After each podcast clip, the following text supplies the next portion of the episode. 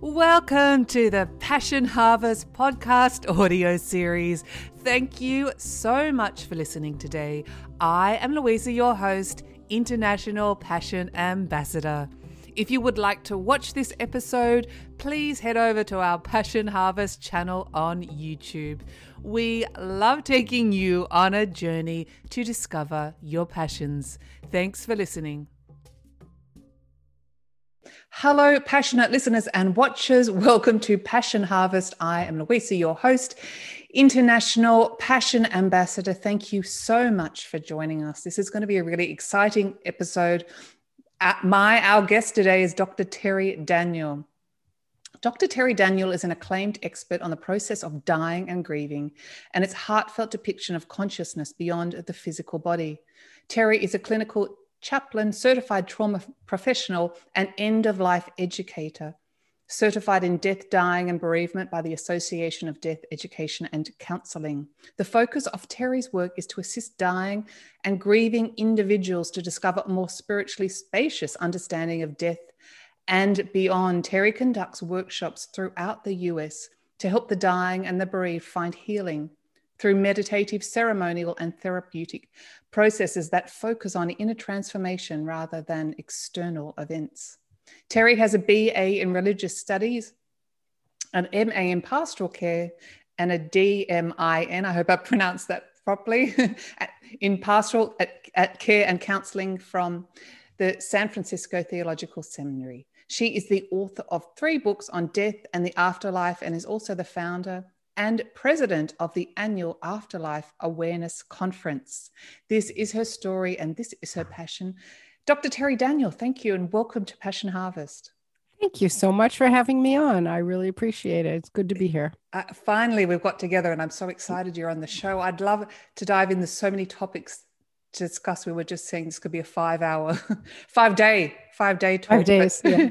um, what I would love to ask you about first is why individuals experience uh, have different NDE experience based on their is it based on their religious religious or spiritual beliefs or their socioeconomic status? Why is that? All of the above. It's, okay. Um, so I answered the question. you just answered your own question. Next question. No. Um, uh, what you know, what we know since we've been collecting reports of near death experiences in an academic sense is what we're finding is that they're absolutely culturally influenced. Um, if you go back into human history, of course, people have been having these experiences since the beginning of time. Of course, they weren't written down or recorded, and we've only really started doing that since the 70s.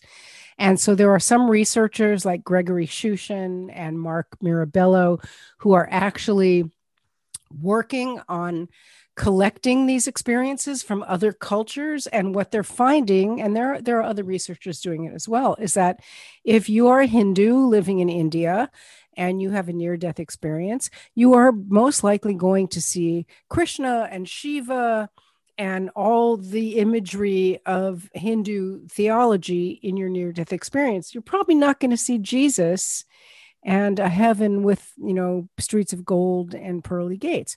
If you're a christian in america you're and you were raised with a lot of that indoctrination you're going to see jesus and saint peter and mansions and whatever's in that story. And so uh, we know this because the research is beginning to come out from these different cultures. The problem has been that up until very recently all the research that's been done on NDEs has been done in the West, in England, Australia, the Netherlands, and America. So we're still getting it from a Judeo Christian cultural perspective. Only recently are we starting to get research from Africa and India, Indonesia, and South America, and places like that. So, what we do know is that they are culturally influenced. So, the question is is that what the real afterlife is like? In the Hindu afterlife, are they dancing with Shiva? And in the Jewish afterlife, are they with Moses? And in the Christian afterlife, are they with Jesus? Well, the answer is well, we don't know. There's no way to know that. What we know is only what we see when we first cross the threshold right? Because with NDEs, we come right back. So we're only there for a few minutes. And during those first few minutes, during the, the, that first introductory phase into the afterlife, we are carrying with us all our stuff that we've accumulated in this incarnation and perhaps others. And then, you know, what we're seeing is because our consciousness is still very connected and very attached to where we just came from. So we're bringing with us Jesus and Krishna and Disney characters and grandma and everybody, you know, that we expect to see in the afterlife. Um, and then, you know, five minutes later, we're resuscitated and we come back. So we don't know what happens after that. Yes. So, in some way, it's a projection of our consciousness. Exactly. Exactly. It's a projection. And the Buddhists know this because they have uh, the Tibetan Book of the Dead, which is, uh, uh, I just had a conversation with Robert Thurman about this the other day. It's actually called, oh, I don't have it right, but like the guide to the world between incarnations, blah, blah, blah. It's not really called the mm-hmm. Tibetan Book of the Dead, but they have this whole thing where they say, okay, now you're out of your body. The Buddhist priest sits with the dead person and guides the soul through what they are seeing. And what, according to that tradition, what they are seeing is uh, here's a bunch of monsters and demons, and they're screaming at you and eating your face. And those are just projections of your fears and your traumas and your stuff that you're carrying forward. Over here, if you look over there to the left, there's like bright light and flowers and beautiful stuff. You know, make a choice right now what you want to believe. Do you want to believe that the demons and that stuff is real or do you want to go to the light and the flowers? It's it's they actually have a little map that they guide you through the 49 days of Bardo. That's so interesting and um, it probably takes me into my next question I was going to ask you. Why do people have positive or negative NDE experiences?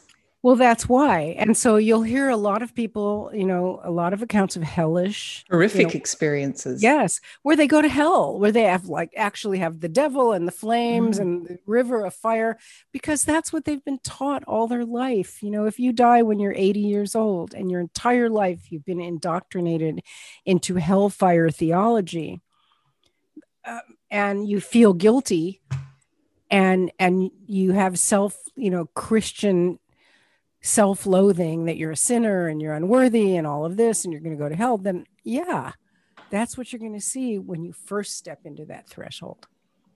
So, Melvin Morse's work in the 1970s with children, his book was called uh, Closer to the Light.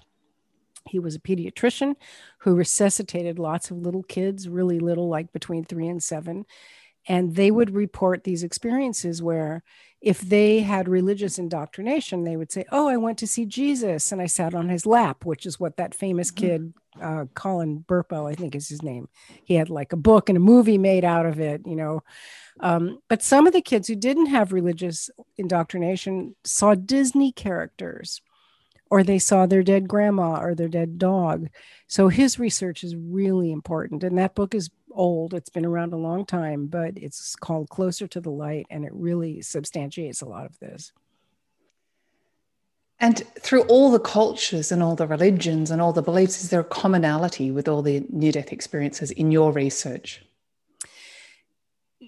Yes and no. Uh, so, what the the most current research I know of that came from India showed that the non-western cultures and i could give you a, a, link for this if someone wants to see it had more religious figures in africa india indonesia um, japan china.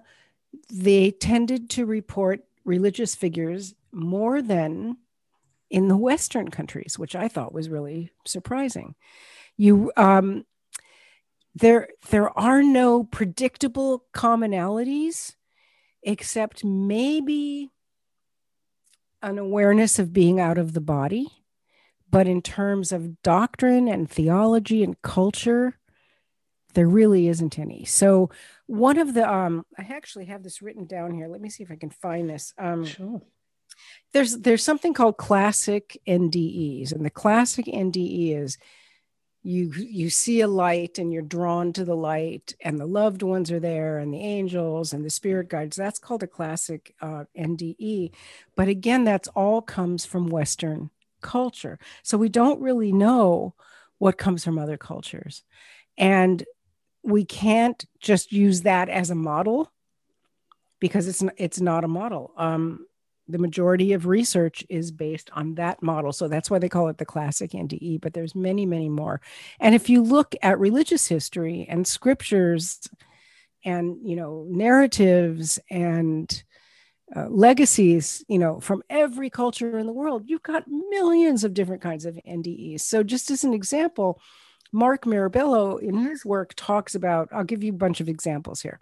Uh-huh. like uh, in the zulu tribes in Africa, they believe that you can be reincarnated as an animal, but only the chief can be reincarnated as a lion. Okay. So where did they get that idea? You know, it had to come from somewhere, right? Of course. So somebody in the tribe, or maybe many people, died, and everyone thought they were dead. And then somehow maybe the shaman resuscitated them or they did CPR or whatever. And the guy comes back and he goes, I went to the other world and I saw all my relatives, and there were cats and dogs and monkeys, but I saw the chief and he was a lion. And that goes into the cultural story. Um, in uh, Winnebago shaman uh, went to the spirit land and lived with an old couple until he w- entered a womb and was born again as a baby. So maybe that belief system says, you know, you go back to this old couple who become your parents. I mean, there's a long list of them. Um, uh, in, a, in the Peruvian shamanic tradition, um, there's an afterlife with three dominant worlds the plant kingdom, the animal kingdom, and the stone kingdom. So there's just so many. So, where do these come from? And I think it comes from people in these cultures throughout history who've had these experiences, who report them within the context of their cultural framework. Hmm. I've got two questions that have automatically come to mind. I don't know which one to ask you first. I guess I'm going to ask you why did you originally, why are you so interested in this subject? I, I don't know. I don't know. Um, well, you know, I'm surrounded by it all the time uh, because of the Afterlife Conference. And, you know, I started the Afterlife Conference 11 years ago. And we have all the speakers that you've interviewed on your show, you know, Raymond Moody, Eben mm-hmm. Alexander, and Anita Moorjani, all of them. Um, and they're all very, you know, they all have their story about near death experience. But I am a researcher and I want to know more. And that kind of goes back to my story so, um, after my son died 14 years ago, I started to receive communications from him. And I was blown away by that. And my first and second book was kind of based on that. But at, and I was starting to conduct groups and teach people about here's what I know about the afterlife based on what I have channeled. But I also realized that that was colored by my own experience. And I didn't want to teach that to people as the absolute truth because I don't know the absolute truth. And I was also starting my work in hospice at the time. And I was a hospice volunteer. And I was sitting with a lot of dying people who were having their own out of body experiences. And I wanted to talk with them about that and work with them about that. But I, as a hospice volunteer, you're not really allowed to go that deeply with the mm-hmm. patients unless you are a chaplain. So I decided to become a chaplain. And from there, I went and got a bachelor's degree in religious studies and a master's degree in pastoral counseling and a doctorate in, in pastoral counseling so that I could study all these other religious views. I didn't want to just take my own word for it. Though back in the beginning, I used to say, hey, whatever you channel, whatever you feel is true, is true. And it is, it is. But if you're going to be out in the world teaching and counseling people, you need to have a more multifaceted perspective. And that's why I got interested in this. So, can I ask, in your opinion, what what what happens in the afterlife? what happens in my afterlife is exactly what's right for you might be completely exactly. different you know, I know what I would like to think will happen in my afterlife. You know, I've done a lot of training in shamanism and, you know, where we do an enactment of our deathbed and we bring in the people on the other side who we want to be there to guide us. So I have a whole story of what I want mine to be, but I can't tell anybody that's what theirs is going to be. But 10 years ago, I did try to tell people that. And now you don't anymore. Well, now I, I say, yes, there's an afterlife. Yes, you will be met by all kinds of friends and guides and ancestors and beings. Um, this is what I know and what I believe to be true. Um, you will have to deal with whatever stuff your soul is carrying from one incarnation to another. So I guess I do tell people what to expect in the afterlife. You know, um, I had a conversation on Facebook with a young guy the other day who said, when you die, everything is erased. And when you come back to your next incarnation, you come back completely clean with nothing. And I said, that's ridiculous because what would be the point of reincarnation if you didn't accumulate wisdom and experience? So mm-hmm. I intuitively know that you do accumulate wisdom and experience. So I know that, you know, I believe that um, in the afterlife, you review your past incarnations, you review your relationships, you make a plan for what you're going to do next. This is what seems like the truth to me. Well, thank you for sharing that. And in, obviously, it's your opinion and all your research. Why do we reincarnate and why do we keep coming back into phys- physical form? Well, the way I understand it, as it has been downloaded to me through channeling because you can't really find an answer for that. I mean, you know, Buddhism will give you some answers and you might find some stuff, but this is what I think. I think that our essence, our soul, whatever you want to call it, chooses physicality specifically because it wants to accumulate experience. So, so there's a wonderful talk of, you know, Esther Hicks channeling Abraham that says, in the beginning, there was just this blah stream of consciousness, just uh, just endless universal energy. And at some point, some aspect of that energy said, I'm not getting enough of a perspective here in this soup. I'm going to pull out of the soup and take a different form so that I can look at the soup from a different perspective. Does that make sense? It's like you can't read a piece of paper when it's right up to your face like this. You have to put it over here, right? So this aspect of consciousness separated from the oneness into physical form so that I could look at the oneness from a distance. And you find this in the ancient Christian texts too. So oneness became two-ness. And I think that that aspect of collective consciousness that had that desire to pull out and experience this earth realm is the reason why we incarnate. So, so our eternal essence that incarnates over and over again um, just wants to accumulate, accumulate, accumulate um, like a perpetual motion machine. Why? Why do we need to do that? Why can't we just check out and disappear and float into the void? I think it's because all this accumulated experience goes into a collective wisdom source like, like the Akashic record or something like that. Like a wisdom bank.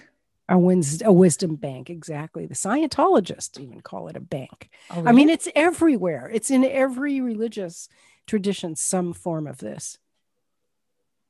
Well, that's a great way to explain it. Thank you. I'd love to hear more about your work with the dying and the grieving. And I know there's a couple of topics that you particularly wanted to talk to the audience about. I can, that's fine. I can talk about anything. Um, there is nothing as um, mystical and powerful than being with a person when they die.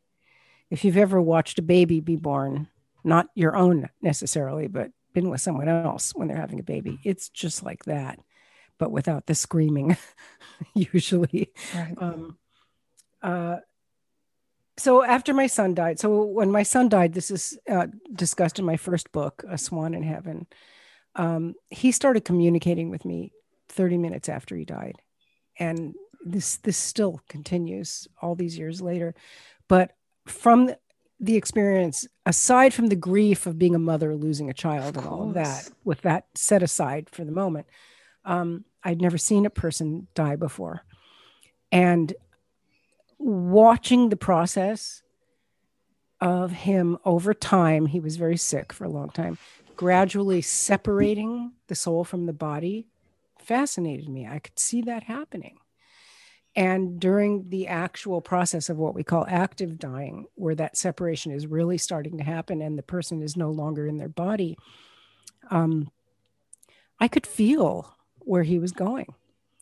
And it was the most beautiful thing I ever saw because it was a, a soul going back to source. And I knew after that that I wanted to experience that again and again and again and again. So I became a hospice volunteer and w- spent a lot of time around dying people and had amazing experiences. And as I said before, because I wanted to discuss the spiritual experiences of the dying people, I had to go and get deeper training so that I could mm-hmm. become a hospice chaplain. But um, I'll tell you a story. Um, I had a woman in a hospice and I visited her. And I have this guided meditation that I do a lot, which I could even do on your show if you want. Sure.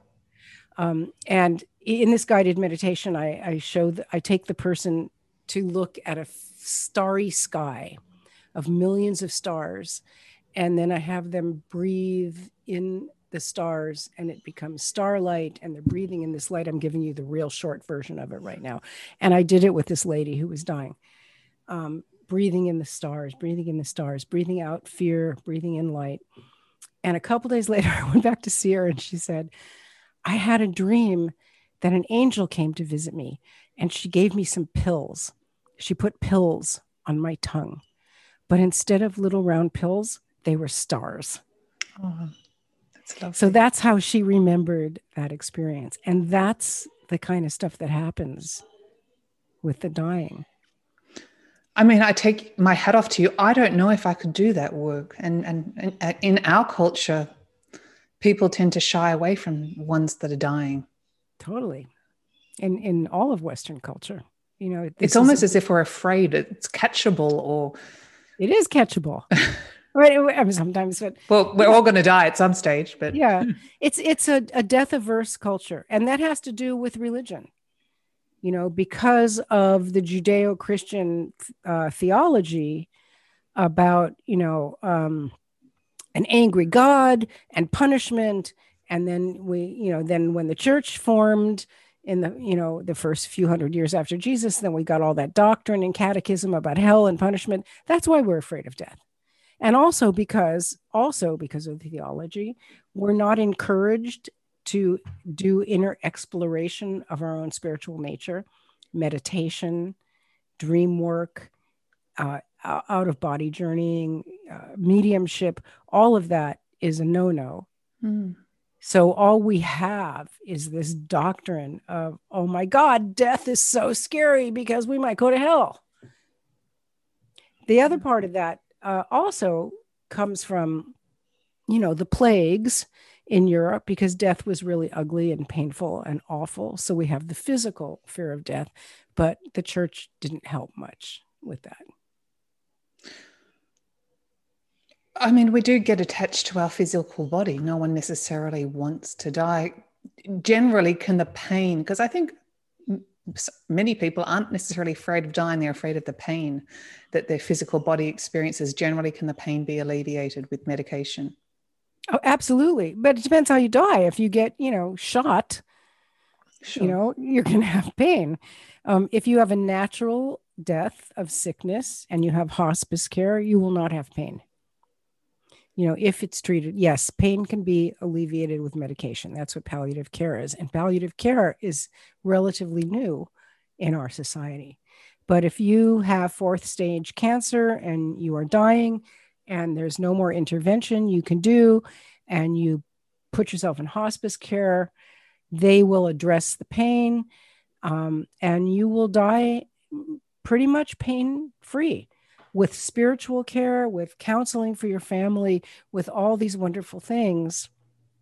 Or you can do what a lot of people do, like um, who is it now? Is it Prince Philip in England who just got diagnosed with? Oh, I don't know. Sorry. Yeah, I think it's Queen Elizabeth's husband. Oh. He's 95 and wow. he's having aggressive cancer treatment. So you can do that. Um, but that's misery and pain. You don't want to have chemo and when you're 95 unless you're terrified of death. And what would you say to those people that maybe are experiencing or have received received some sort of diagnosis and are terrified or of dying?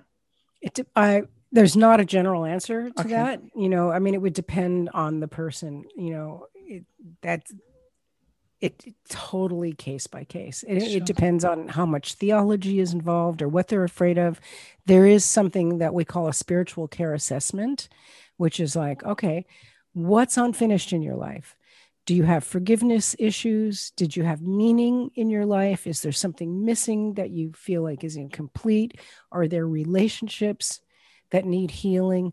Those are usually the things that cause the fear in people. So if somebody said to me, I just found out I have three months to live and I'm really afraid, that's what I would look for with them. That's what I would want to talk about. Tell me about your life. What feels unfinished? What feels meaningless? What can we heal so that you will feel comfortable in leaving everything from a, in a peaceful place? And thank you. And maybe you can't generalize on this either. And it's again is case by case. But what are the common regrets that people have that they need to work through before they die?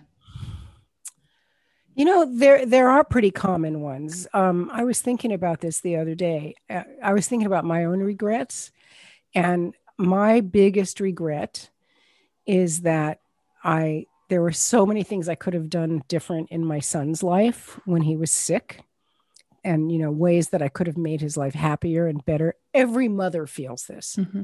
so that's like universal. I regret that I didn't travel enough. And for me, that's about it, you know. And there are things in my life that are missing. Like, you know, after my, he was my only child, I never really got to have a lot of motherhood and family time. I miss that, but I don't regret not having it. It was just something that I would have liked to have in life, and it just didn't work out that way. Um, the real deep regrets are generally things like, you know, relationships that ended badly where forgiveness and reconciliation is needed and they didn't have a chance to do that. And sometimes we can help them do that. A lot of uh, people have family members that they're estranged from. And, you know, the, you know, it's like, do you want me to call your son and bring him here so you can make peace with him? And sometimes they'll say no and sometimes they'll say yes. So I, I, think the regrets are, you know, anything that you could think of right now that you would regret is probably pretty true for most people. Right. Oh no, now I'm just thinking about it. It's a good thing to think about. It and, is. Yeah, and and to fix it now, right? Because we don't know what's going to happen tomorrow. Exactly this is not a personal interview, but are you going to be booking some more travel expeditions in the in the future? I hope so. Well, I travel. You know, I I mean, before COVID, I traveled a lot, but only really just in the U.S. I've never mm-hmm. been anywhere. I was I've always been really poor. I've never had any money, and I could never afford to go anywhere. You know, I mean, I I travel like i said i travel now because i do speaking engagements and workshops around the country. And the only reason i can do that is because it pays for itself. Sure. But most people i know have been to india and israel and europe and south america. I don't know how they do it. I never had the money to do that.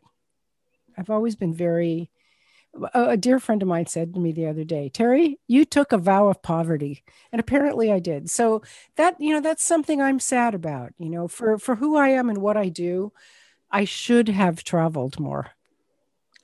You do remarkable, remarkable work. Maybe that's why I'm so interested in this multicultural stuff because I never actually got to go there. But and you may, you may. Uh, well, I'm 68. I'm getting. You're young. I am young and I am old. You know, so who knows? Maybe the next thing that'll happen is I'll get to spend a year traveling around the world visiting all these cultures.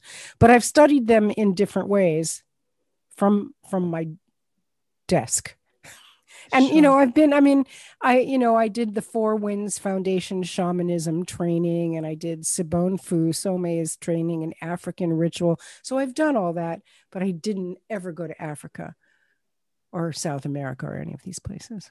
Well i'm excited for you. Thank you. and anyone who's listening, if you want to make a donation to send me on a trip around the world, yes, your details will be in the show notes. um, just moving on.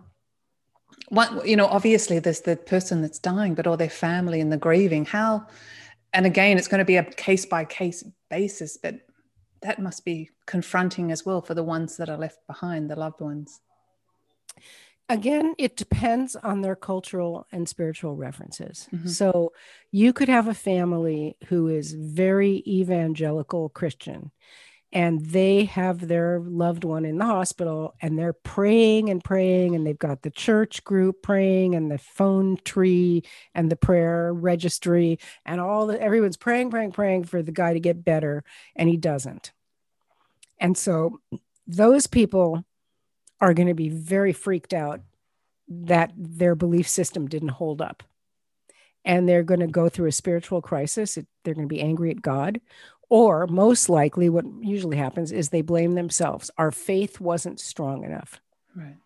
We prayed and prayed, but we obviously didn't believe and trust God enough, or He or God would have saved him, which is an absolutely ridiculously stupid theology. I will come right out and say that. And it does so much damage to people. Um, what could happen with someone like that is they can say, well, that didn't work the way I thought it would maybe I should rethink my theology. Maybe my understanding of prayer and God isn't what I've been told since I was five years old. And that would be a healthy response.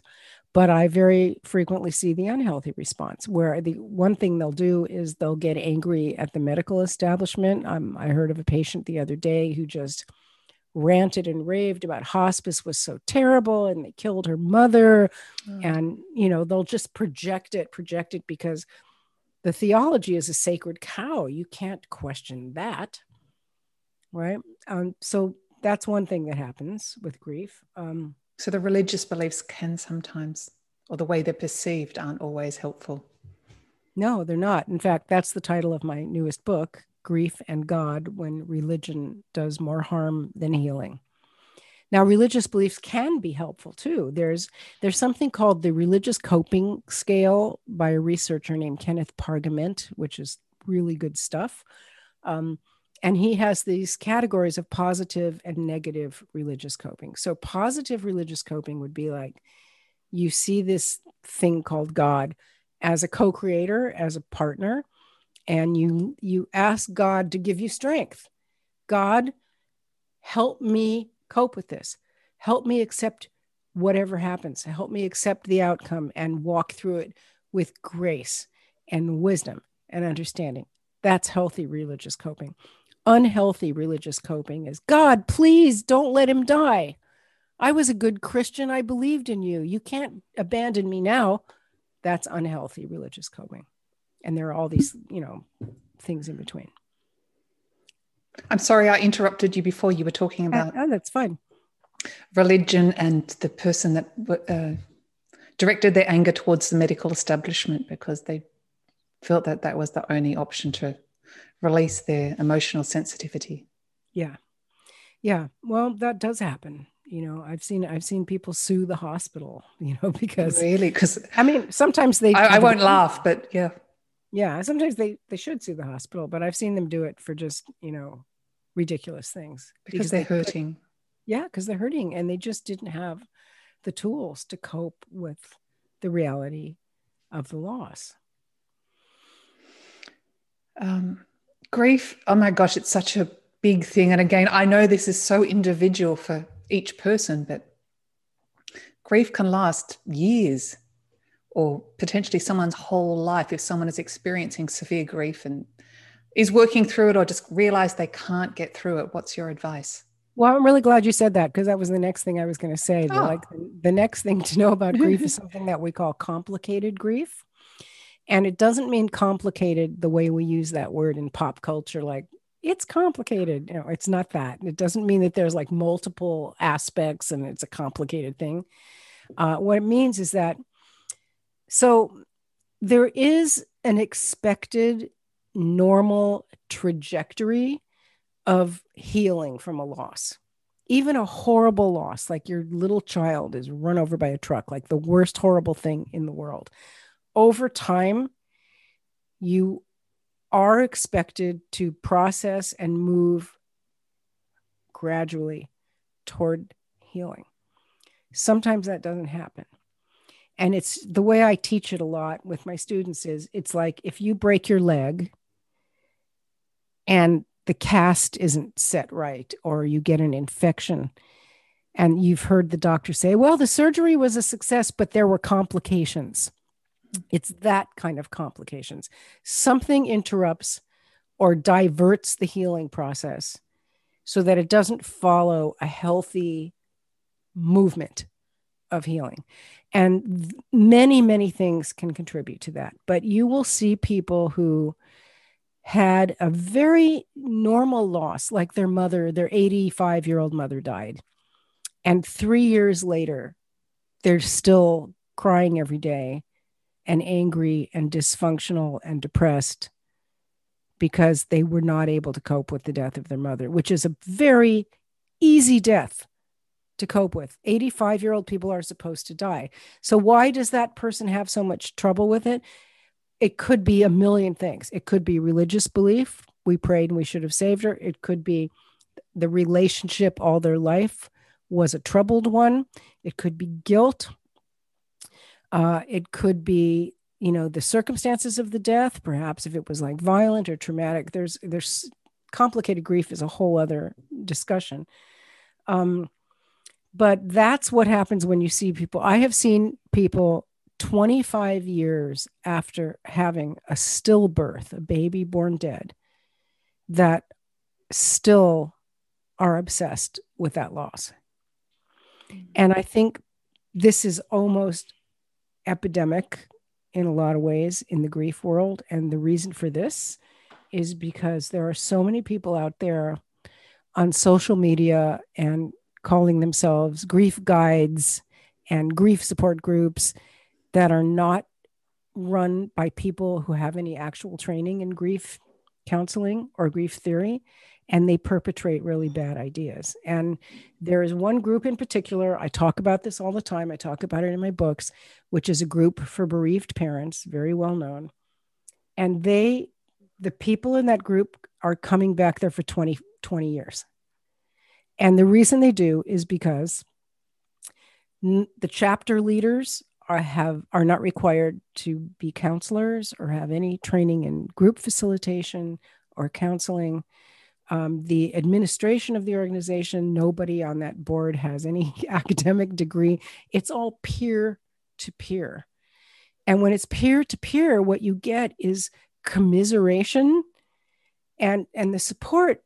The peer support's wonderful, but they don't have tools. They don't know how to tell you how to process trauma and pain. They don't have those tools. And so people just keep repeating, you know, and so you go to these meetings and every month somebody's new comes in, they tell their story, all the other people tell their story again. All they do is tell their story over and over and over again for years and they become stuck in their story and it's it's not a healing thing. And they they perpetrate ideas like this particular group says you will never get over the loss of a child. Uh, yes, get over, first of all, is a word we would never use. They say things like holidays and my birthdays and milestones will always be sad for you. No, they won't. They won't always be sad. They can be beautiful and warm and tender and happy. And so there's all these like ideas that they put forth about you're going to just be a mess forever. No one, oh, another thing they say, no one will ever understand you except other parents who've lost a child. And that's true that no one will understand what it's like to lose a child, but that doesn't mean that you have to be socially isolated from other people or other grievers. So there's all this stuff contributes to complicated grief. Interesting. I've got a final question. Mm-hmm. I believe it must have been comforting for you to be able to, despite the um, grief, to connect with your son. For those who have lost loved ones, what's your advice to potentially connect with them? Um, I have a document that I can send you that you can maybe put in the show notes Sure. um, called 10 Tips for Talking to Heaven. And it's exactly that. Oh, It's great. like- I'll do that. yeah, that, that would be a really helpful thing. Um, there are, you can definitely do it. They, uh, your loved ones are right here. They're right here. And I, I feel like they're around us all the time. They're busy doing their thing. But because there's no linear time space in other dimensions, you can feel them, you can call upon them. And a lot of people don't recognize communications when they get them. Like I've had a lot of people say, Oh, you know, my husband's favorite bird was a cardinal. But I and, and and a cardinal comes to my window every day, but I never get any signs from my husband. It's Right. like they, they come in symbols. People will say, Oh, I never get any signs, but I have dreams all the time that my husband is waving at me.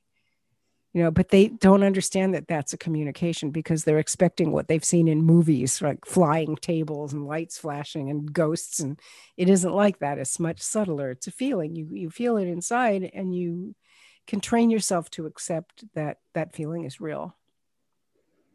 No, I'd love if you shared that. And for everyone that's Sure. listening or watching, I'll put it in the show notes Okay, Um, great. below. Dr. Terri Daniel, I've asked all the questions. Is there something potentially, if you'd like to do the meditation or if you'd like to share something with the Passion Harvest audience that I haven't asked you, please go ahead. Um, you know that I have that meditation recorded with music, and it's really beautiful. And I think rather than doing it live Sure. right now, you could put that. It, there's a link to it. You could. Is put that on your website? I no, it's not. I would have to send you a like a Google Drive link. Okay, I'll put that I- in the I show notes as well. Yeah, let's put it in the show Yeah. notes. And you know what? I probably sh- I only recorded it just a couple weeks ago, so I never thought to put it on my website. But let's do it that way, and then that way people can click on it and do the meditation when they That'd be you know, great. are in the right space A for wealth of a wealth bank in these show notes. Well, I like to put stuff there. So, so and and all your details will be in the show notes for people to connect directly with you. okay, so if I'm there's sending, anything else as well you'd like to express, please do. okay, so I'm um se- I'm gonna send you this Stardust meditation and the Talking to Heaven. Okay, good. Yeah. Anything else that I've missed that you'd like to talk about? Oh, I'd like to talk about the Afterlife conference. That Yes, probably please do. good. It's I fantastic. completely forgot about that. And there'll be So a I- link for that in the show notes as yes well. and, and yes and that's afterlifeconference.com and last year we went uh, virtual because we had to cancel the live conference because of covid so we're going to be virtual this year again as well in 2021 uh, and really all i can say about it is i started it 11 years ago. I've had all the speakers of every book you've ever read on the topic of near-death experience and afterlife and uh, mediums and channeling and multicultural out of body experiences. So we we have kind of become the the clearinghouse for all that information right now. And the website is just afterlifeconference.com and this year it's going to be virtual june 24th through 27th so you can wa- come online and do the whole thing live with us it will also be recorded and you'll have access to the recording for six months uh, afterwards. So come to the Afterlife conference. You will Yes. love it. well, Dr. Terri Daniel, thank you so much for being on Passion Harvest. I've really appreciated all that you've offered to us Thank you. It's and for being such a light worker in the world. Oh, thank you. Same to you, my What friend. I'm oh, so glad to meet you finally. It was very nice. Thank you so Thank you. much. Bye, Thank you. Terri. Bye. That is the end of our passionate episode. Thank you so much for listening. And please subscribe, leave a review, tell your friends, and spread the passion. As always, Every day, may you be more and more passionate.